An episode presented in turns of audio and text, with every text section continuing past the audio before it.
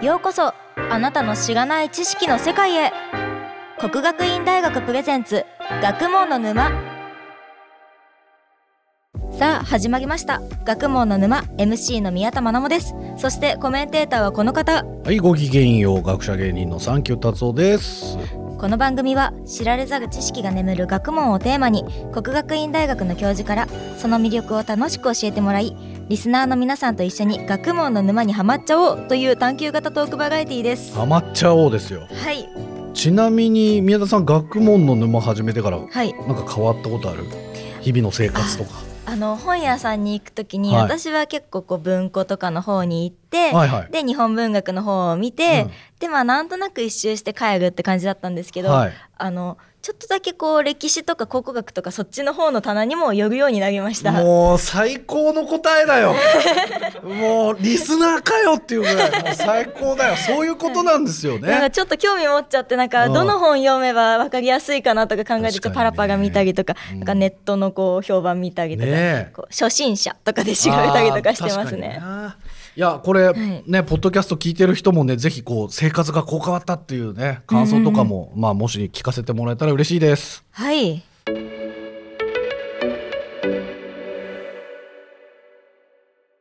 それでは学問の沼にいざなうゲストに登場していただきます前回に引き続き国学院大学文学部史学科の矢部健太郎教授です先生よろしくお願いいたします、はい、よろしくお願いしまよす。ろしくお願いしますではまずは私から前回のおさらいをさせていただきます、うん教科書だけが全てじゃない戦国時代の真実をテーマにまずは戦国の世はイノベーションの時代であったことについていろいろと教えていただきました、うんうんイノベーションねはいそして織田信長や豊臣秀吉の教科書では語られない意外な一面についてもお話ししていただきましたはいなんか信長がね割とこはう繊細で、はいまあ、部下にも心配りがすごい達者だったうんうんうとんか、はいまあ、なんかこう、ね、皆さんが思っているこう凶暴なイメージ、うんうんうんうんまあ、そういったのとはまたちょっと違うよっていうお話であったりとかね。はいそれでは先生今回最初の沼テーマは何でしょうか、はいえー戦国時代の沼にはまったきっかけ。沼にはまるあーまあでもこれそうです戦ね国時代はねみんんなやっぱロマンありますしね、うんそうですね。どどういうきっかけだったんですたかだ僕は実はあの、中学から高校に上がるときは、はいあの中学時代の英語の点数がすごく良かったの、得意だったので,、はいはでしかも小学校時代にロサンゼルスオリンピックにお出会って、あーはい初めてそのカール・ルイスとかああいう国際的なスポーツのスターっていうんですかね、 1984年ですね、はいはい小学校6年生なんですけど、、はいわゆるなんていうかナンバーとかああいう海外でスポーツの、お取材をするような記者になりたいおそれがスポーツ記者はい、だからそれが最初の思いで高校に行ったんですよね。はい、でもそしたら高校で英語の先生がですね、すんごい発音が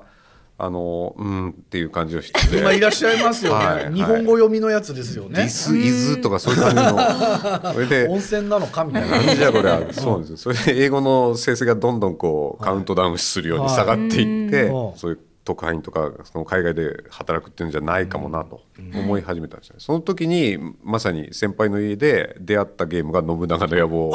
一緒じゃないですか、あじゃあもう光栄に時間を吸い取られいやほたんとそう人たちですねはいはいで信長の野望だから信長を倒すっていうのはいも俺の野望だとか言って、はいはい誰でやってました僕上杉謙信でいえい さっきいいですそうねなんですそしたらえそれ何版ですかなんかえっと全国版でえっすか、と17カ国版50カ国版っていうもう本当に一番最初のやつですあもう PC のはい、パソコン版で、あの5インチのこんいやなすげえガチャガチャガチャガチャンっていうええあすみませんあの私実は信長の野望が分からなくてですね、はいあそっかそっどかんなゲームか教えていただけると嬉しいんですけれどもなるほえーと、戦国時代、まさに信長の時代ってあるとか、はを各国いろいろ武将がいてですね、はいそれを選んで、それで全国統一を目指そうという、歴史シミュレーションゲームですそうですああなでるほど例えばだから、えっと武田信玄を選んで、はい天下統一を志すっていう歴史を変えることができるゲームなの、そすごいですねうなのあそれは楽しそうです俺長宗我部元親とかでやってたから、やってましたようんで僕も上杉でやったら本当にゲーム一番初めてやった時にもう第一ターンでプルってメッセージが入って「はい終わりの織田信長が一気で死亡しました」とかそんなまだな 嘘と思ってそれでうんいやなんか歴史って面白いという謎のスイッチが入ったですねそこがまず最初かもしれないなでるすほど、はいそうだったんだ、やっぱ僕ねそうですよ、うん天下統一はできたんですかえっと時間はかかりましたけどあー なんとかやりましたなるほど上杉謙信で天下統一をしまし上杉たはねはいでは信長の野望のどんなところにはまったんですかうーんそうですね、はいあのー何かこう準備をして国はのい力をお強めていかないとそうなの勝てないんですよ。内政しないと勝てない、うんうん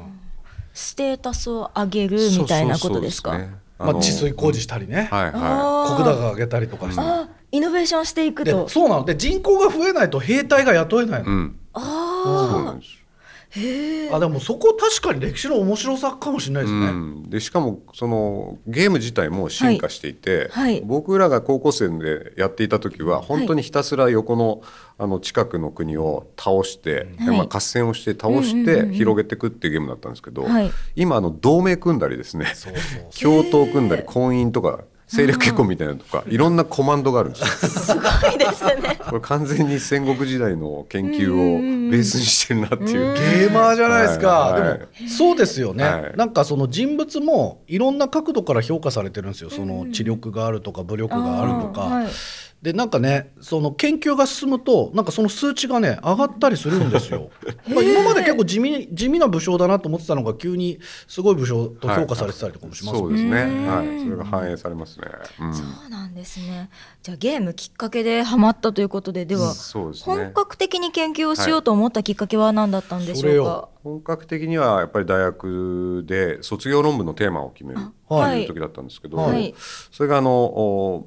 剣道の稽古剣道部の稽古の時に、はいんあの部長先生があの僕の卒論の師匠はいの二木先生って人だったんで、はいその人に、えー汗だくになりながら聞いたんですよね、何やりたいのって言われたんで、僕、はいじゃああの信長についてやりたいですって言ったら、あんまりその先生あの自分でぐるぐる考えて人の話聞かないタイプなのか、じゃあ秀吉と天皇なんかどうだっていうふうにじゃあが合ってないんですけど そうなんですよ どういうガリバートンネル通ってきたんだろううんそれでこういう日記奥下さんの日記があるから、えー読んでみたらって言われてですね、いわゆる公部関係って言って公家と武家の関係なんですけど、要は成り上がっていったまあヤクザモンみたいな秀吉がどうしてその今でいう皇族ですよね、まあ、天皇家とお交流をしてたのかっていう、なんかこううー不思議な場面をこう復元してみたいっていうそういう形ですね。それが多分、あの卒論のスタート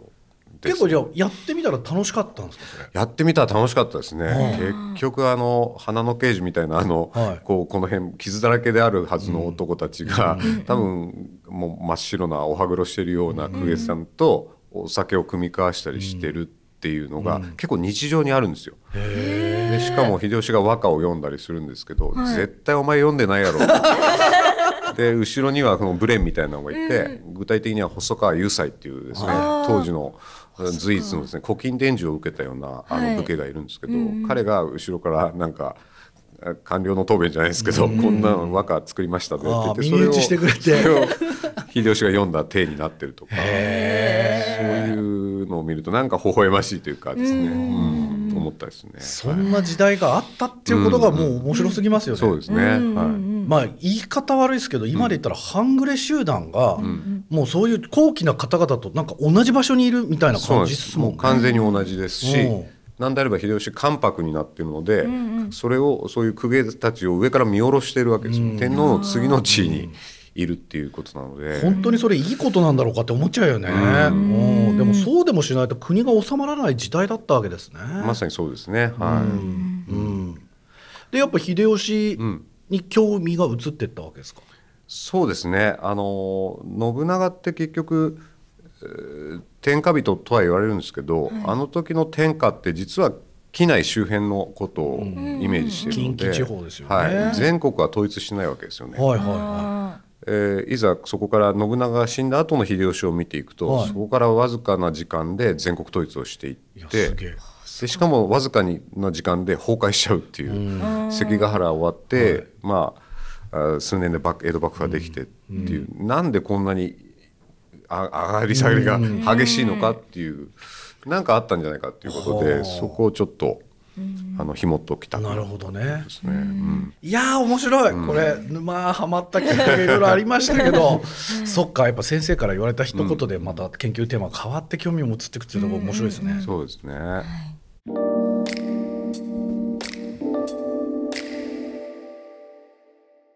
それでは先生続いての沼テーマは何でしょうかはい、えっ、と武将から学ぶマネジメント術ってことですかマね。ネジメントはですい。社会人のリスナーさんに役立ちそうな興味の惹かれるテーマですね。そうですね。あのまあ社会人の方、まあビジネスマンの方がはいはいよく買うような週刊誌でもよくうんうんうん出てきたりするテーマですけどね。はい。まあただ一方であのの 織田信長に学ぶえー人心掌握術とかあって、うんあんまり掌握できてねえじゃねえかできてねえぞ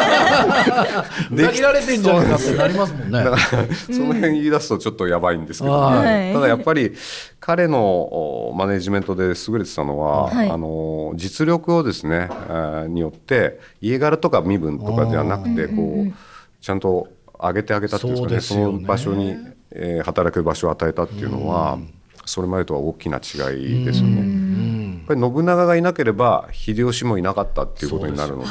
確かに。絶対そうですよねこは絶対大きかったと思うんですよね。でやっぱり能力主義っていうかかなり現代的なその、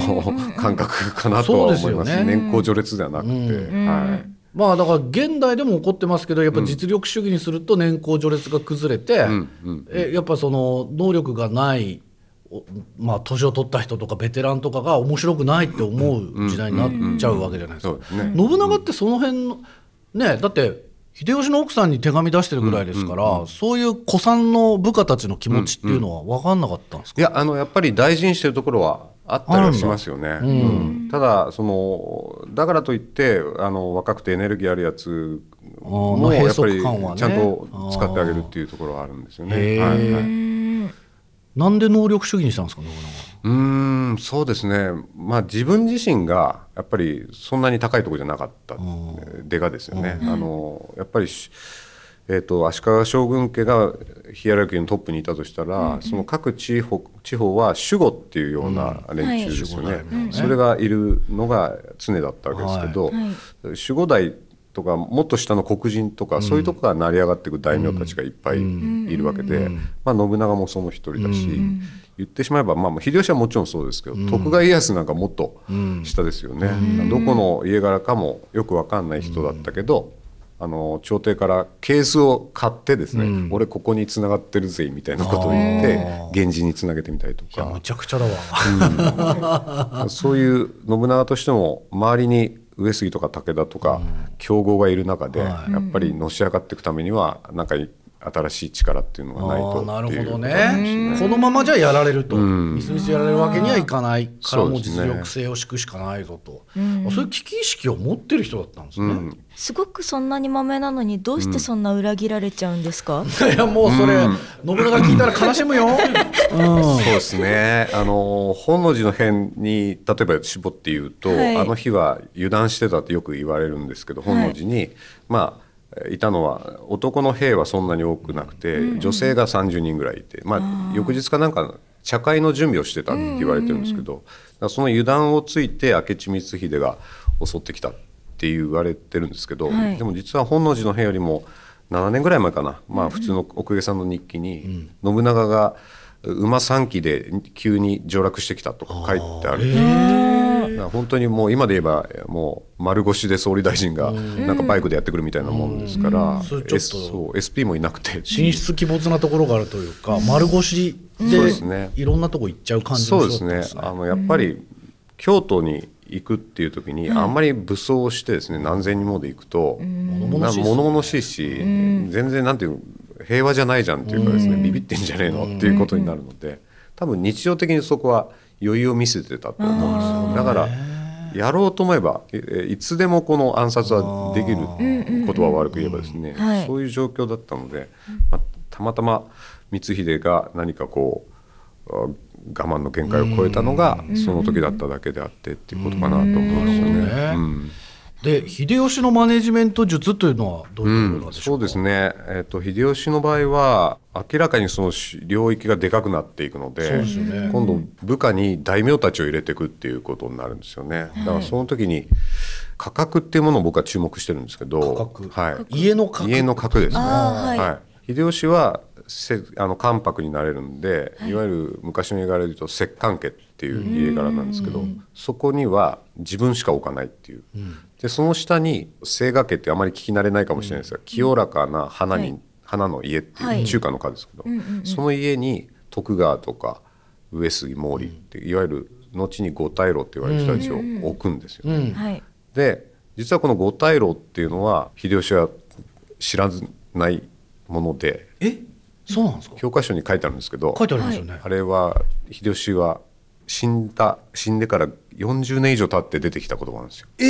ええそうなんだ勝手に言っちゃってるんですか、江戸幕府がです僕あがー僕が考えてるのは江戸幕府あがそそうういういうシステムだったというふうに、はいまあ後でそうです言った後付けで、徳川家康がその五大老の筆頭だったので関ヶ原に勝利し江戸幕府を作りましたってというストーリ歴史ーを観にね塗り替えるためにってことです徳よ川ね、家康のためにうん作られた言葉だった、だと思うんですよ。そっかで逆に言うとその清賀っていうのは今ほとんど知られてないんだけど、それは徳川幕府が世の中から消し去ってるっていう。へえで何がそこで大事かっていうと、えっと、家柄っていうことはですね、秀吉が死んでもそこの体制は逆転しないと決して徳川は下克上できないっていうスタイル。そういうのなんだええ結構じゃあ盤石なヒエラルキーというか、はい、それを作ったはずなんですよ。だからもう下克上はできないよっていはういシステムにしたはずはいだったんですね、そうなんです。はあなるほどでもそれを、まあ、後の政権取った人が、うんまあえー、分かりやすいストーリーに書き換えていくとそういういや面白いでもそういう不満出ないんですかそのやり方って不満出させないんだと思うんですよどどうやってあどうやってえっとそこに入っている家柄は家康は多分相当不満があるんですけはど、いはい下の方であの浮田秀家とかですね、はい毛利輝元とか、はいすごい若い連中も、はいえー家康と同じ第二グループって位置づけられるんで。やったーやっっていうたってなる 家康割り食ってるいや俺あ家康と同じだよってでその人たちは秀吉と一緒に食事ができるんですよ天皇もおお、だけどそこに入れない家柄は例えば伊達も島津も長宗我部もあのご挨拶だけしてお酒一杯いただいて帰っていいよっていう悲しいそこが全然違うんですよなるほどなるほどもう怒り狂ってるのは家康だけで他はみんな家康と一緒だっていうなるほど感じだったと思うんですね。そっかでもそうやって不満分子をこう減らしていこうという努力はしてたわけですね、うん、そうですね。特典というかね、はいはいはいああまあ今で言うともうプラチナメンバーとかねブロンズメンバーみたいなそういう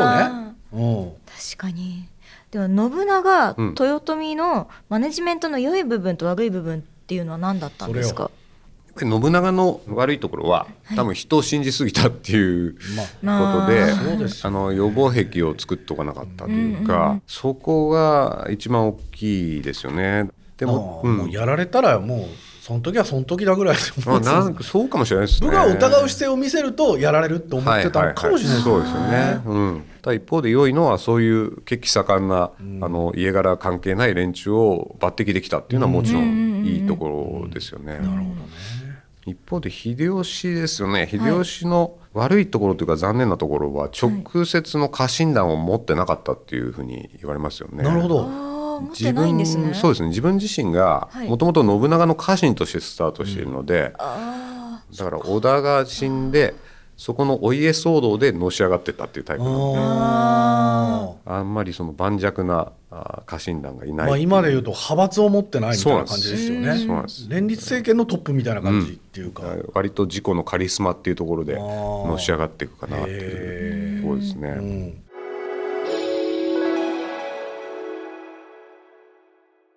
では先生続いては私が聞いてみたい生テーマなんですが、は研究で興奮する瞬間です、うんうん、先生は長年研究を続けていらっしゃると思うんですが興奮する瞬間ってどういう時ですかですね。やっぱりあの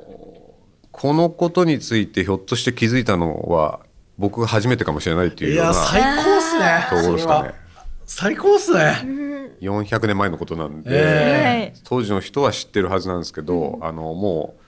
うわ分かんなくなってしまってるわけですから、そこに気づいたなって可能性があるなってなった時はちょっとこう来たっていうあー面白いよな、それは最高の瞬間だよな、確かにでもそれ気づけるまでには資料を読み込んだり、今までどんな研究されてたりとか、通説はこうだとか、全部頭に入ってないとできないですもんね。そうなんですよねやっぱり学生にもよく言うのは、あの大きなその何百年前の歴史とともにもう一つやっぱり研究の歴史っていうのがあるから、その2つをちゃんと把握しないと、あの新しい発見かどうかが評価できないそうですよですよね。ね、だから研究史っていうのをどう把握するかって、そこが全面的にああれ俺の考えと違うっていうことが分かったら、もう来たっていうことで、それを相当な労力をかけて書くので、うんはいなんていうかな真剣を作る刀鍛冶みたいな感覚なんですいけど、や、わかるわかるわかる。資料ちまちま集そめうなんですよて。、まず鉄くずを集めて叩いて叩いて。その資料の信憑性も検討しなきゃいそけなうでいすですしね。おっね。しゃる通りです。はいはい。で要は自分の、えー作っていこうとする理論の立論の刃こぼれが起きないようにというか、こう一点でもあるとパキンと折れるので、それをできるだけこう叩いて叩いて飛ばして、もう完璧な。ね刀鍛冶か。そうですねかっこいい飛。ばしていって真剣を作って石川五右衛門のよう に暫定剣を作るっていうでも例えば先生のまあ研究の歴史の中で、この論文この研究っていうのをどんなこれああこれ思いついたっていう秀次の切腹の話にもそうなんで秀すけど次はい切腹、二代目の関白の秀次が秀吉が猛禄して、まあ、要は切腹を命じたっていう話なんですけど、晩年もう猛禄してしまったでしょっていう、猛禄はいあのまあ、いろいろそうやって暴走老人みたいな形で、えー豊臣政権のいろんなあ大事な部分をは勝手に破壊していってへっていうふうにイメージが多分大河ドラマとかでも描かれてたうんはいかなと思うんですけど。はいそういうところを僕は最近積極的にこう書き換えていこうってあいうふうに本当ですか、はい、どういうイメージなんですか僕は秀吉は秀次を切腹させてないとお秀吉が秀次に命じたのは禁錮刑であっては禁錮刑って言われたことに絶望したか怒ったで秀次が自ら死を選んだっていうあ、なるほど自決い自死だったわけですね、関白が切腹するっていうのは大事件なので。そうだそうだ、実は秀吉は秀次が切腹した直後にあいつは俺が命じて殺したんだって言い始めるんですよ。おーなるほだからど本当に数日後なんですけどええー、 秀吉悪いやつそっちの資料を見ていけば秀吉が秀次を殺したになっちゃうんだけど、はい実はその直前にいや高野山に住みなさいっていう命令を出してるじゃないかっていうことを重視するとはいみんな騙されてんねってなってそっか僕それで本をとあの関白秀次の切腹って本を書いたんですよ。ええそっかじゃあ自分の言いなりになったということで自分の権威権力をまあ保持しようとしたってことですそうですそうですねはい。うわ自分の面白いフェイクニュースじゃんそうなんです異性者が流してるフェイクニュースじゃ。うんん、気づいたのは10年ぐらい前ですいかねやすごいえ。それはどのように発見したんですか、えっと切腹命令っていうものが残ってはいるんですけどこれ「太閤記」っていう、あのオゼ・ファンという人が書いた軍記物なんですけど、はいよく読んでみたらその手紙がどうも偽物らしいということとあと切腹命令が出た日付で、えーそれは京都から高野山まで運べないっていう多分時間と距離の問題で考えると、それよりもこっちのお高野山に住めっていう禁錮刑の方が有効じゃないかってことでまず気づいたへえ。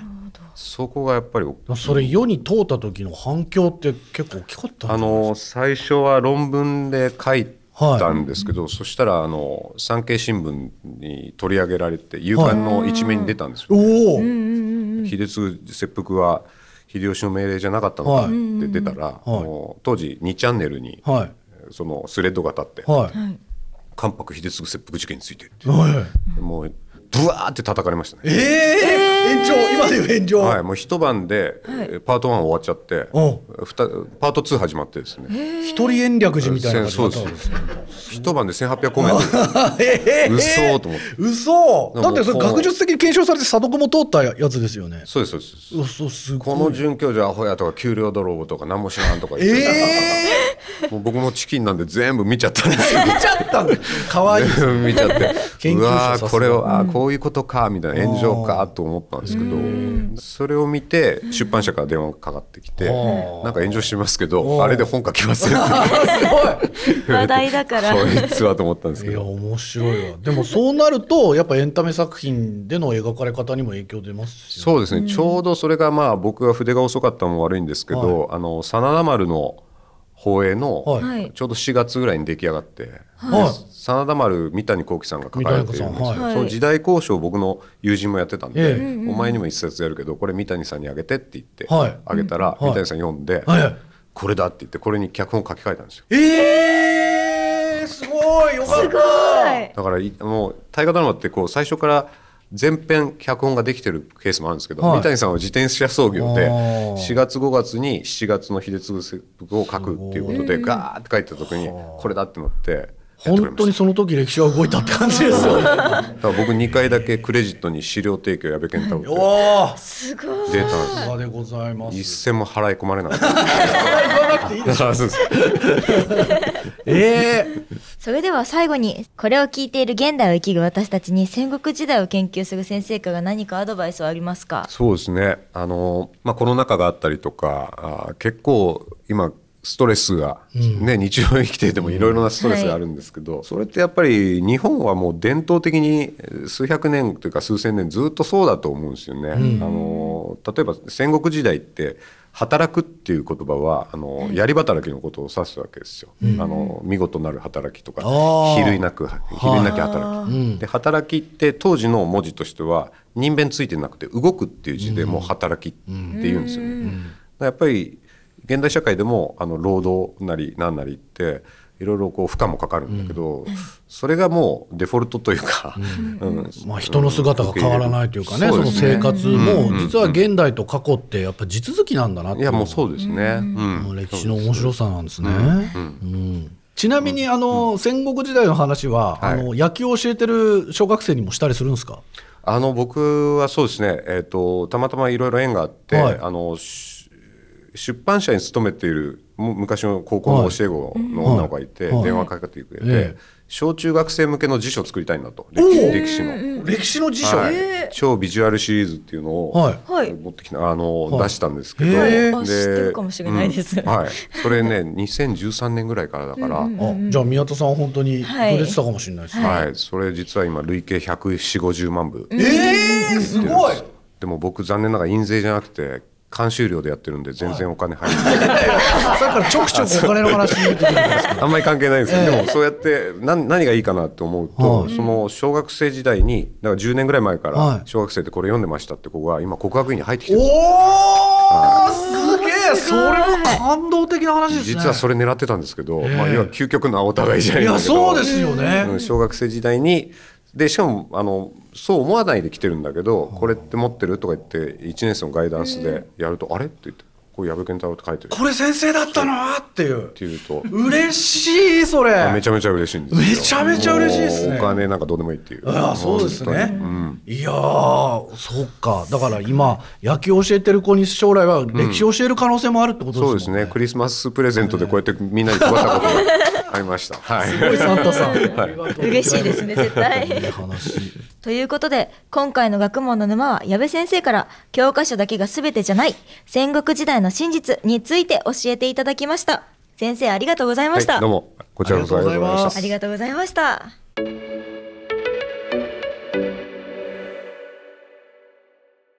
達夫さんいかがでしたかすごくない最後の話、いやすごいですビジュアルシリーズ見てた子がはい国学院入ってくるとか、いや感動しますし、うんあのそれこそ私とかもこう昔読んでた本とか、うんえなんか名前知ってる人いるんだけどとかたまに大学入るとあるのでそうだよねそういうことなんだと思ってそうですよ感動してしまいましたねだって10年前に作ったやつでもう大学入ってくる人がいるって、なかなか人生で経験できることじゃないですしね、うんうんうんうんまあそれだけ人気がある時代の、まあ、研究だけにね、うんうんやっぱそのそういうご褒美ぐらいないとね、はいあれだけ2ちゃんで炎上した人です から、ええ炎上はつらいですからねそうですよご褒美でございますはい面白かったです話はね、はいすご宮く田さんどうだった面白か ったいや私戦国時代について、なんかやっぱりこう流行っていうかみんな好きだから知識絶対負けるからあんま触れないようにしようぐらいのそうだよね思って 危なっかしいな っていうとこあるもんそうなねですよちょっと怖くて何か言ったら怒られそうで